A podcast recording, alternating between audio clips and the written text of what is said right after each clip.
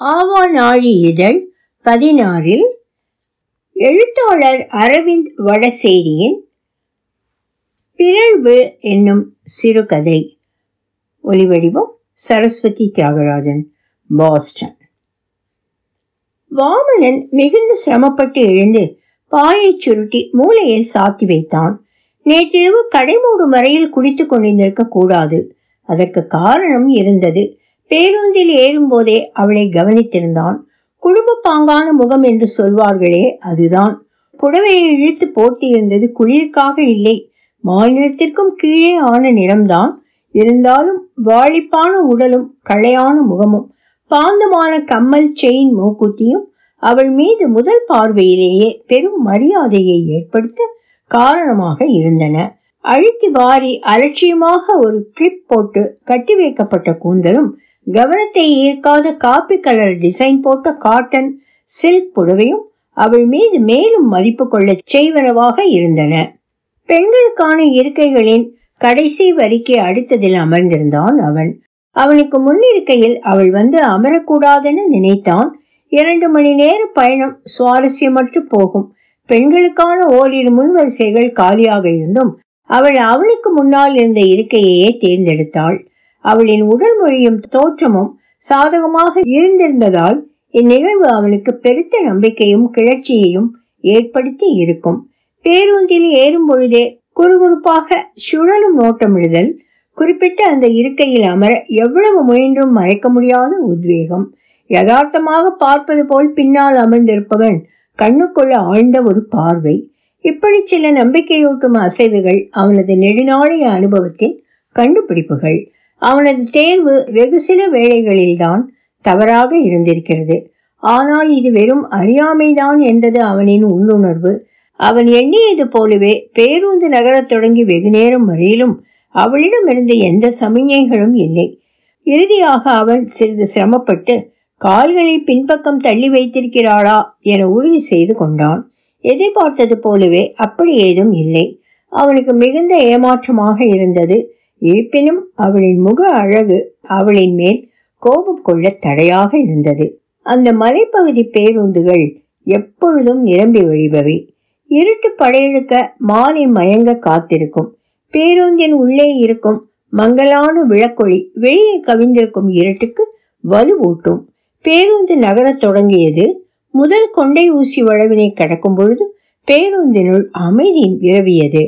பெரும்பாலான தலைகள் துவள உறக்கமற்றவர்கள் எப்பொழுதாவது வெளியே தரும் வெளிச்ச புலிகளை வெறித்தபடி தன்னுள் மூழ்கி இருந்தார்கள். சாதகமான சூழலாக இருந்ததால் முதல் வளைவின் பொழுது முன்னிருக்கையின் கம்பியினை பிடிப்பது போன்று முன்னால் இருப்பவளின் தோல் பகுதியில் அழுத்தி இருப்பான் வளைவு திரும்பி முடிந்த பின்னும் கை அப்படியே இருக்கும். சிறிது இடைவெளி விட்டு மீண்டும் அழுத்துவான். இரண்டாவதற்கு இல்லையெனிலும் சிறிது இடைவெளி விட்டு மூன்றாவது முறையாக அழுத்தும் பொழுது ஏதாவது ஒரு எதிர்வினை இல்லாமல் போகாது. சிறிது அசைந்து மேலும் ஆசுவாசமாக சாய்ந்து கொள்வது பறக்கும் காதோர முடியினை சரி செய்வது போல மீண்டும் மீண்டும் சைகை செய்வது காது அல்லது தோள்பட்டையினை மீண்டும் மீண்டும் சொறிவது என பல வகையான உடன்பாட்டை தெரிவிக்கும் முறைகளை அவன் அறிந்து வைத்திருந்தான். முன்னால் நகர்ந்து சாயாமல் உட்காருவது பின்னால் திரும்பி கோபமாக முறைப்பது போன்றவை அனுமதி மறுப்பின் அடையாளங்கள். அவனுக்கு சோர்வாக இருந்தது. பேருந்து நிலையத்தின் அருகே இருந்த மதுபான கடையிலிருந்து வாங்கி அப்படியே வாயில் ஊற்றிக்கொண்ட குவார்டர் ஓட்கா கிறங்கச் செய்தது. அவனுக்கு பிடித்தது பிராந்திதான் என்றாலும் பயணங்களின் பொழுது நாற்றம் அடிக்காமல் இருக்க ஓட்கா சாப்பிடுவதை வழக்கப்படுத்தி இருந்தான் மதுவின் நெடி பெண்களை அச்சமடைய செய்யும். பேருந்து குலுங்கியதும் தான் அவனுக்கு விழிப்பு தட்டியது. மலைப்பாதை முடிந்து சமதளத்தை எட்டி இருந்தது இன்னும் அரை மணி நேரத்தில் பேருந்து நிலையத்தை எட்டிவிடும் என அனுமானித்தான். தூக்கம் முழுவதும் கலைந்த போதுதான் இருக்கையில் சரிந்ததன் காரணமாக அவனது கால் முன் சீட்டின் அடியில் நீண்டிருப்பது தெரிய வந்தது நிமிர்ந்து உட்கார எத்தனித்தவன் முன்னால் அமர்ந்திருப்பவளின் காலின் மீது அவனது கால்கள் பட்டு கொண்டிருப்பதை உணர்ந்து திடுக்கிட்டான். அவளது பாதத்தின் முழுமையும் அவனின் பாதம் தழுவி கொண்டிருந்தது. அவளது உடலின் உஷ்ணம் அந்த குளிர்ந்த இரவில் இதமாக அவனது பாதங்களில் பரவியது. அவனால் நம்பவே முடியவில்லை. அவள் உறக்கத்தில் இருக்கிறாளா என சந்தேகித்தான். தலையை நன்றாக திருப்பி ஜன்னலின் வழியாக இருளை வெறித்து கொண்டிருக்கும் அவளது கண்கள் ஜன்னல் கண்ணாடியில் தெளிவாக தெரிந்தன. பாதத்தை செருப்பிலிருந்து விடுவித்து அவளது குதிகாலினை லட்சியப்படுத்தி நீட்டினான். அவனது கால் விரல்கள் அவளது செருப்பிற்கும் பாதத்துக்குமான இடைவெளியில் புகுந்தன. அவன் சிறிது நேரம் அசைவின்றி இருந்தான். அவளிடம் எதிர்ப்பின் சாயல்கள் ஏதும் தென்படவில்லை. மெதுவாக பாதத்தை உயர்த்தி அவளது ஆடு சதையினை வருடினான். அவள் காலை சிறிது பின்பக்கமாக நகர்த்தி அவனுக்கு அனுசரணையாக வைத்தாள்.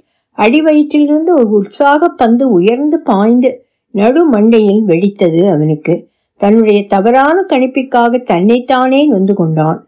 அவனது கால் முன்னேற முன்னேற அவளும் முடிந்த அளவு பின்னகர்ந்து உதவினாள். எப்படி அவ்வளவு விரைவாக பேருந்து நிலையத்தை அடைந்தது என வியப்பாக இருந்தது. அனைவரும் இறங்கி ஓட தயாராக பதட்டத்துடன் எழுந்து நின்றனர். அவன் எந்த அவசரமும் அற்றவனாக காலை பின்னிழுத்து செருப்பினை மாட்டிக்கொண்டு அமர்ந்திருந்தான். அவளும் அவனைப் போலவே நிதானமாக உட்கார்ந்திருந்தது. அவனுக்கு வியப்பாகவும் சிறிது அச்சமாகவும் இருந்தது. நெரிசல் குறைந்ததும் அவன் எழுந்தான். அப்பொழுதும் அவள் அவன் பக்கமாக திரும்பவே இல்லை. அவள் இறங்க காத்திருந்து பின்னாலேயே இறங்கினான். இரண்டு எட்டு வைத்து அவள் திரும்பி நின்று பக்கத்துல தான் ரூம் இருக்கு போலாமா? என்றாள். அவனுக்கு யாரோ நெஞ்சில் எட்டி உதைத்தது போல் இருந்தது. இல்லை வேண்டாம் என்றான். பயப்பட வேண்டாம் நல்ல இடம்தான் என்றாள் இல்லை கொஞ்சம் வேலை இருக்கு என்றான். சாப்பிடலாமா? என்றாள் அவள். அவனுக்கு மிகவும் பரிதாபமாக இருந்தது. அருகே இருந்த சிறந்த ஒரு ஹோட்டலுக்கு அவளை அழைத்துச் சென்றான். உள்ளே போகும் முன் மீண்டும் புடவையை இழுத்து மூடிக்கொண்டாள். அவனை முன்னே விட்டு பின்னே நடந்தாள். உள்ளே சென்றதும் எங்கே கழி கழுவுறது என்றாள். அவன் வழிகாட்ட பின் தொடர்ந்தவள் அவன் முதலில் கை கழுவ வழி விட்டு தயங்கி நின்றாள். வயிறாது உண்டு முடித்து வெளியேறியதும் குழந்தைகளுக்கு ஏதாவது வாங்கிட்டு போகணும் என்றாள். பக்கத்தில் இருந்த ஸ்வீட் ஸ்டாலிலிருந்து ஸ்வீட் காரம் என ஏதோ வாங்கினதுக்கு பணம் கொடுத்ததும் கையை பற்றி கொண்டு சிறிது தூரம் நடந்தாள். பிறகு நான் வரேன் என்று கையை அழுத்தி முகத்தை அண்ணாந்து பார்த்து கூட்டத்தில் கரைந்தாள். அவள் இப்படிப்பட்ட பெண்ணாக இருப்பாள் என்பதை அவனால் நம்பவே முடியவில்லை. நெஞ்சில் ஏதோ அடைத்து கொண்டது போல் மூச்சு முட்ட கண்கள் ஈரமாயின. வழக்கமாக செல்லும் மதுக்கடைக்கு சென்றாலும் பையன் வழக்கம் போல அவனுக்கானவற்றை பரிமாறினான். மீண்டும் மீண்டும் கேட்டு குடித்து கொண்டே இருந்தான். கடை அழைக்கும் நேரம் வந்ததும் பையன் அருகில் வந்து போதும்னா வீட்டுக்கு பத்திரமா போங்க என்று அனுப்பி வைத்தான். எப்படி வந்து படுத்தான் என்பது நினைவில் இல்லை. சமையல் அறையினை எட்டி பார்த்தான். வழக்கம் போல அவள் மண்ணெண்ணெய் ஸ்டவ் முன்பாக வளைந்து அமர்ந்திருந்தாள். இவ மூஞ்சில எல்லாம் முழிச்சிட்டு போனா நல்லது ஏதாவது நடக்குமா என்ன? அந்த ஆள் வீடோடு இருந்தவரை கொஞ்சம் நல்லா தான் இருந்தது. அவன் பத்தாவது படிக்கும் பொழுதுதான் பழுது நீக்க கம்பத்தில் ஏறியவர் மின்சாரம் தாக்கி கீழே விழுந்தார். உடனிருந்த குடிகார சூப்பர்வைசர் தவறுதலாக வேலை முடியும் முன்னரே சுவிட்சை ஆன் செய்து விட்டார். டிரான்ஸ்ஃபார்மர் பக்கத்தில் வீடு இருக்கும் பெரும் புள்ளியின் அடியால் நிச்சயதார்த்த வேளையில் கரண்ட் நின்று போனதும் வந்து ஆன் செய்துவிட்டு போனார். இடுப்பு கயிறும் கையுறையும் போட்டிருந்தால் தப்பித்திருக்கலாம் என என்னென்னவோ காரணங்கள் சொன்னாலும் விழுந்தவர் ஸ்தலத்திலேயே உயிரிழந்தார். பிறகுதான் தெரிந்தது ஆபீஸ் ரெக்கார்டுகளில் அவரின் சட்ட ரீதியான மனைவியும் குடும்பமும் பக்கத்து மாநிலத்தில் இருப்பதாக. செய்தி தெரிந்ததும் அங்கிருந்து கும்பலாக வந்து அழுது ஆர்ப்பாட்டம் பண்ணி மண்பாடி தூச்சி பிணத்தை எடுத்துக்கொண்டார்கள் அவள் அலுவலகத்தில் கூட்டி துடைக்கும் வேலையில் இருந்தபோதுதான் அவர் இவளை கல்யாணம் செய்திருந்தார். யார் தலையிலாவது கட்டிவிட்டால் போதும் என்று இருந்த அண்ணனும் பெரிய விசாரணை ஏதும் செய்யவில்லை. சட்டப்படி செல்லுபடியாகாத திருமணம் என்பதால் அவளுக்கு எந்த பலனும் கிடைக்காது என்று அலுவலகத்தில் தெரிவித்து விட்டனர். குடும்ப ரீதியாக உடன் பணிபுரிபவர்களும் தொழிற்சங்கமும் திரட்டிய பணத்தினை அவரது குடும்பத்தினரை கெஞ்சி கேட்டு அவளுக்கு தந்தது. கொஞ்ச நாள் தாக்கு பிடித்தது. அப்படித்தான் அவன் அந்த இளம் வயதிலேயே கூலியாளாக அந்த அலுவலகத்திலேயே வேலையில் சேர நேர்ந்தது. அவர் இறக்கையில் அவளுக்கு பெரிய வயதெல்லாம் ஆகவில்லை. இருப்பினும் அவள் ஒடுங்கி போனாள். கையில் கழுத்தில் காதில் ஏதோ நகை என்று இருந்த அனைத்தையும் உருவி விற்றாள். பேருக்கு புடவை என்று ஏதோ சுற்றி கொண்டு. வீட்டை விட்டு வெளிவராமல் ஒதுங்கி இருந்தாள். ரேஷன் மற்றும் வீட்டுக்கு தேவையானவை கூட பக்கத்து வீட்டு பெண்கள் தான் வாங்கி வந்தனர். தண்ணீர் வரும்போது கூட தலை கவிழ்ந்து மௌனமாக வந்து அவளுக்குரிய பங்கினை பிடித்துச் செல்வாள். அவனுக்கு எல்லாவற்றிலும் மீது வெறுப்பாக இருந்தது. குறிப்பாக தன் மீது. ஷெல்ஃபில் வைத்திருந்த பற்பொடியை உள்ளங்கையில் கவிழ்த்து கொண்டு வெளியே வந்தான். அந்த காம்பவுண்டில் நான்கு வீடுகள் இருந்தன. அனைத்துமே புழங்க ஓர் அறையும் சமைக்க ஓர் அறையும் மட்டுமே கொண்டவை. காம்பவுண்டின் கடைசியில் ஒரு பொதுவான கழிப்பறையும் குளியல் அறையும். காம்பவுண்ட் கேட் அருகில் தண்ணீர் தொட்டியும் துவைக்கும் கல்லும். குளியலறையில் இருந்து வெளியேறும் கழிவு நீர் வீட்டின் முன்புறம் காம்பவுண்ட் சுவரினை ஒட்டி ஓடும். ஒரு திறந்த வாய்க்கால் வழியாக தெருவில் இருக்கும் சாக்கடையில் விழும். அந்த வீடுகளுக்கெல்லாம் உரிமையாளர் ராஜம்மாள் சாலையின் மறுபுறம் தனி வீட்டில் வசிக்கிறாள். பையனும் பெண்ணும் திருமணமாகி வெளியூரில் கணவன் பல வருடங்களுக்கு முன்பே காணாமல் போய்விட்டார். வயதானாலும் சிவந்த தளதளத்த உடம்பு முந்தானையால் மறைக்க முடியாது பெருத்த வயிற்றில் ஆழமான தொப்புள் குழி அநேகமாக எப்பொழுதும் காட்சிக்கு இருக்கும். பெருத்த மொழிகளும் பின்புறமும் என அவளை பார்க்கும் பொழுதெல்லாம் ஏதோ ஒரு யட்சியின் நினைவுதான் அவனுக்கு வரும். ஒரு காலத்தில் பெரிய ரவுடியாக இருந்தால் என பேசிக்கொள்வார்கள் பிறகு வட்டிக்கு விட்டு பெரும் பணம் சேர்த்து வீடு கடை என வாடகைக்கு விட்டு வைத்திருக்கிறாள். இப்பொழுது பிள்ளைகள் வளர்ந்து வாழ்க்கையில் நிலை பெற்ற பிறகு எல்லாவற்றையும் விட்டுவிட்டு சாதாரண வாழ்க்கைக்கு திரும்பிவிட்டாள். இருப்பினும் விடிந்ததும் சில கிழடுகள் அவள் வீட்டிற்கு வருவார்கள். அநேகமாக எல்லா நாட்களும் சீட்டு கச்சேரி நடக்கும். குழியும் உண்டு என பேச்சு. சில நாட்களில் ஒருவரை தவிர அனைவரும் கிளம்பி போக அவர் மறுநாள் விடியலில் வீட்டிற்கு திரும்பி செல்வார். கோத்தா ஒரு நாளைக்கு விழ. பார்க்கும் பொழுதெல்லாம் மனதில் கருவி கொள்வான் அவன். அவளின் புத்திசாலித்தனம் வீடு கட்டியதிலிருந்து தெரியும். குளியலையில் இருந்து வெளியேறும் தண்ணீருடன் கழிவறையின் கொஞ்சம் தண்ணீரும் வெளியேறும்படி இருக்கிறது. மனித கழிவும் அந்த வாய்க்காலில் அடித்து வரும். குடியிருக்கும் அனைவரும் பல்விளக்கி துப்புவதும் அந்த வாய்க்காலில்தான் தினமும் பல் விளக்கும் போது வீட்டு உரிமையாளரை சபித்து கொண்டுதான் அவன் துப்புவான். குளியலறையின் கதவு திறந்து பக்கத்து வீட்டு சலூன்காரனின் பொண்டாட்டி வெளியேறி அவனை கடந்து சென்றாள். குப்பென்று ஏதோ விலை உயர்ந்த சோப்பின் மனம் கருத்து உயரம் கருந்து குறைந்து மாறு கண் கொண்ட சலூன்காரருக்கு சிவந்த வாழிப்பான உயரமான இந்த அழகி எப்படி சிக்கினாளோ என அவன் வியக்காத நாள் இல்லை முறைப்பெண் போல கல்யாணம் கூட சமீபத்தில் தான் நடந்திருந்தது. மாலை நேரமானதும் இறுக்கி பின்னிய கூந்தலில் மல்லிகை சரமும் வாசனை பூசிய ரோசாவும் வெளியில நைட்டியின் கீழே ஜொலிக்கும் கணுக்காலில் முத்துக்கள் ஒலிக்கும் வெள்ளி கொலுசு மின்ன அவள் கணவனுக்காக துவைக்கும் கல்லின் மீது அமர்ந்து காத்திருப்பதை அவன் கண்டிருக்கிறான். அவனை பார்க்கும் போதெல்லாம் சிறிது பூனைக்கண் சாயல் கொண்ட அவளது கண்கள் பளபளக்கும். நைட்டியின் கழுத்தை சரி செய்வது போல இன்னும் கீழே இழுத்து விடுவாள். வீட்டுக்கு பக்கத்திலேயே இருக்காளேன்னு பார்க்கிறேன் என்று அவன் மனதினுள் புலம்புவான். அது அவன் ராசி என்று அவனது கூட்டாளிகளும் வெக்கங்கெட்ட பாயலுங்க ஒட்டட குச்சியில சேரைய சுத்தி வச்சா கூட உரசி பார்ப்பான் என்று மற்றவர்களும் சொல்வார்கள். மதுவும் மாதுவும் தான் அவனது வெறுப்பு தீயினை தணிக்கவல்ல இரு போதைகள். இரண்டையும் தூய்க்க அவன் தயக்கமோ வெட்கமோ கொண்டதில்லை. குடியில் மனம் தளர்வடையும். சில அபூர்வ நாட்களில் அவனது சில சாகசங்களை தோழர்களுடன் பகிர நேர்ந்ததுண்டு. ஆனால் அவன் சொன்னதும் சொல்லாததும் எல்லாம் மிகைப்படுத்தல்களோடு கிசுகிசுக்கப்பட்டு அவனை சுற்றி ஒரு பெரும் மாயத் தோட்டத்தினை ஏற்படுத்தி இருந்தனர். நேரம் கடந்து விழுந்திருந்தாலும் வேலைக்கு போக தயாரான நேரம் சரியாகத்தான் இருந்தது. வழக்கம் போல இட்லி அவித்து வெங்காய சட்னியும் தட்டில் போட்டு வைத்திருந்தாள் அவள். ஒரு இட்லி தின்பதற்குள் மனதின் கசப்புடன் நாவின் கசப்பும் சேர தூ என தட்டிலேயே துப்பினான். அவள் அவனை ஏறிட்டு பார்த்ததும் சாக கிடக்கும் பூனையின் கண்கள்தான் அவன் நினைவில் எழுந்தன. கை கழுவி வாய் கொப்பளித்து காரி காரி துப்பியும் கசப்பு குறையவில்லை. அவள் விழுவிடுதென வெளியேறி நடந்தான்.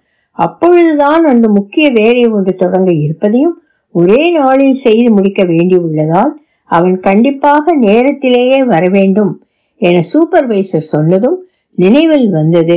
டேய் நீ இல்லைன்னா வேலை ஆகாதுடா.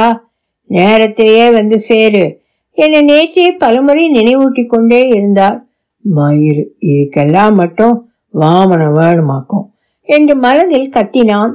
வயது முதிர்வதற்குள் வேலைக்கு சேர்ந்ததால் அவனது இரண்டு மூன்று வருட ஒப்பந்த வேலை நாட்களை நிரந்தரம் செய்ய கணக்கில் எடுக்க முடியாது என அலுவலகத்திலிருந்து கடிதம் அனுப்பி இருந்தனர்.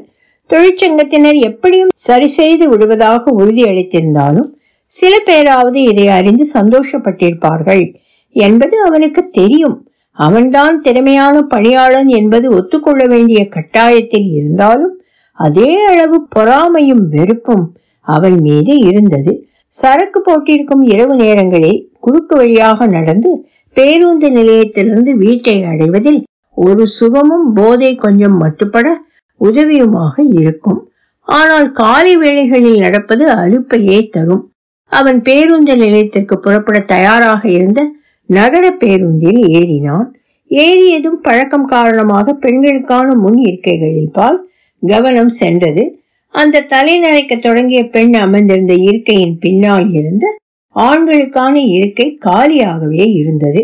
அவன் ஏற்கனவே பலமுறை அவளை கவனித்திருந்தான். செக்கச்சவேல் என்ற உடலில் தளர்ச்சியின் ஆரம்ப அறிகுறிகள் தென்படத் தொடங்கியிருந்தன. காதில் கல்பதித்த தோடும் கழுத்தில் தாலி சங்கிலி போல் ஒன்றும் கையில் வளையல்களும் அணிந்த வசதியான குடும்பம்தான் போல சிவந்த சருமத்தில் உதட்டின் மீது அளவுக்கு அதிகமாகவே தெரியும் மீசை மயிர்தான் அவன் கவனத்தை முதலில் ஈர்த்தது. பிறகுதான் அவள் எப்பொழுதும் அந்த கடைசி வரிசை ஜன்னலோர இருக்கையில் அமர்வதையும் கால்களை பின்னகர்த்து வைத்திருப்பதையும் பேருந்து ஜன்னலில் மடித்து வைக்கப்பட்ட கையின் விரல்கள் தோள்பட்டையில் கோலம் போடுவதையும் கவனித்தான். இருந்தாலும் இதுவரையிலும் அவளின் பின்னே அமரும் வாய்ப்பு கிடைத்திருக்கவில்லை. அவன் அந்த காலி இருக்கையில் சாவகாசமாக அமர்வது போன்று அவளின் கால்களை எத்தியபடி உட்கார்ந்தான்.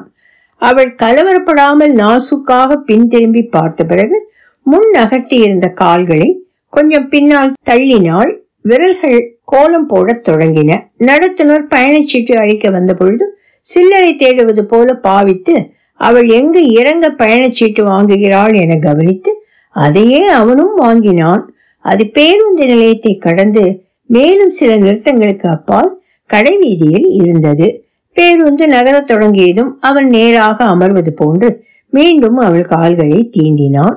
முன் இருக்கையை பிடித்துக் கொள்வது போல் அவளது தோள்பட்டையில் இருந்து அவளின் விரல்களை தொட்டான். அவளது விரல்கள் எந்த தயக்கமும் இன்றி அசையாமல் இருந்தன. நிறுத்தம் வந்ததும் திரும்பி அவனை பார்த்துவிட்டு இறங்க ஆயத்தமானாள். அவனும் அவளை ஒட்டி நின்று இறங்கினான்.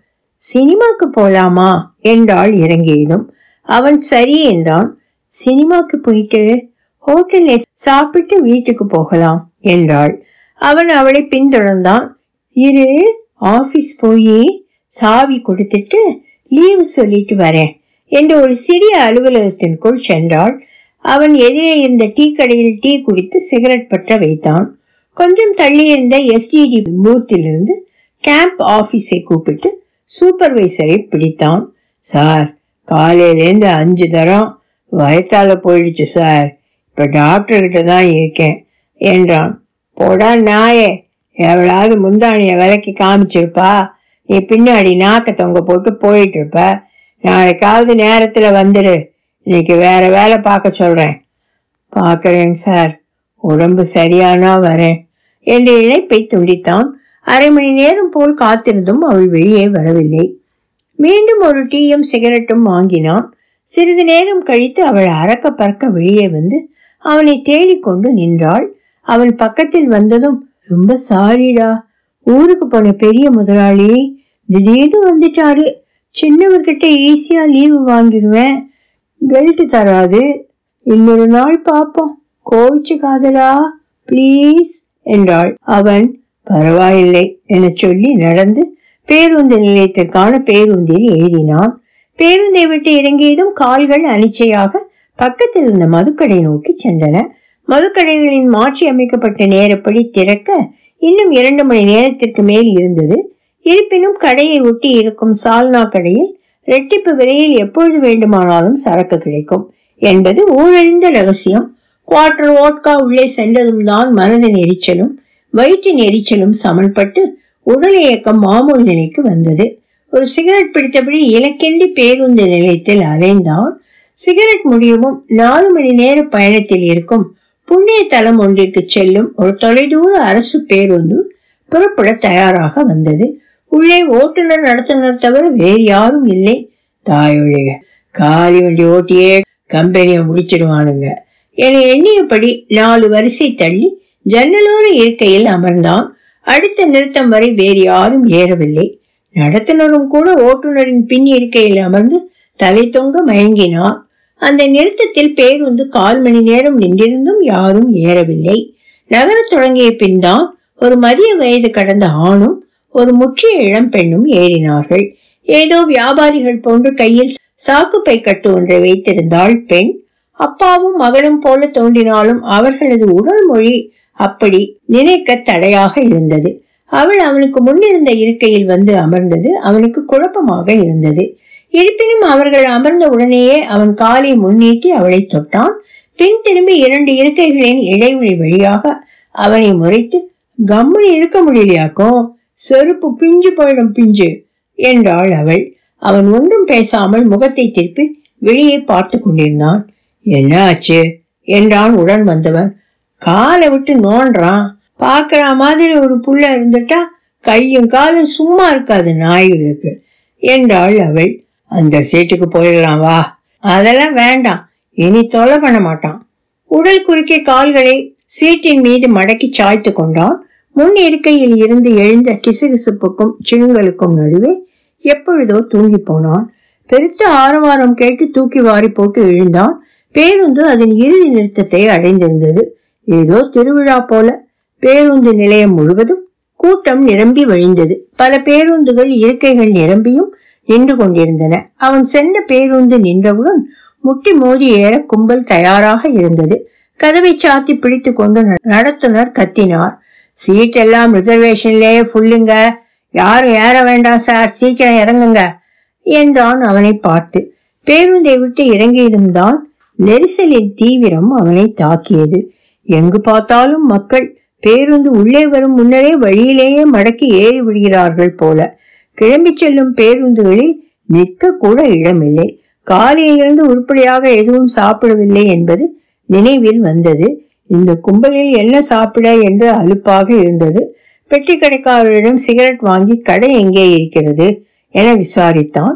கடையிலும் கூட்டம் அதிகம்தான். போட்கா கிடைக்கவில்லை. ஏதோ ஒரு கருமாந்தர பிராந்தி மட்டும்தான். இருந்தது. வாங்கி வாயில் ஊற்றிக்கொண்டு ஒரு பாக்கெட் தண்ணீர் குடித்தான். இன்னும் ஒரு சிகரெட் பிடித்தபடி நோட்டம் விட்டான். ஒரு பேர் வந்து உள்ளே நுழைந்து கொண்டிருக்க அதை துரத்தி கொண்டு ஓடி ஏறி கொண்டிருந்தனர். சிகரெட்டை வீசிவிட்டு அவனும் ஓடினான். எப்படியோ மூன்று பேர்கள் உட்காரும் இருக்கையின் நடுவில் காலியாக இருந்த ஒன்றில் இடம் கிடைத்தது. மதியான வெயிலில் உஷ்ணத்தில் எல்லாம் வெந்து உருகிக் கொண்டிருந்தது. சுற்றிலும் ஒரே ஆண்களின் கூட்டம். அவனுக்கு மூச்சு முட்டுவது போல் இருந்தது. ஒரு வழியாக ஊர் வந்து சேர்கையில் இருட்டு கவிய தொடங்கி இருந்தது.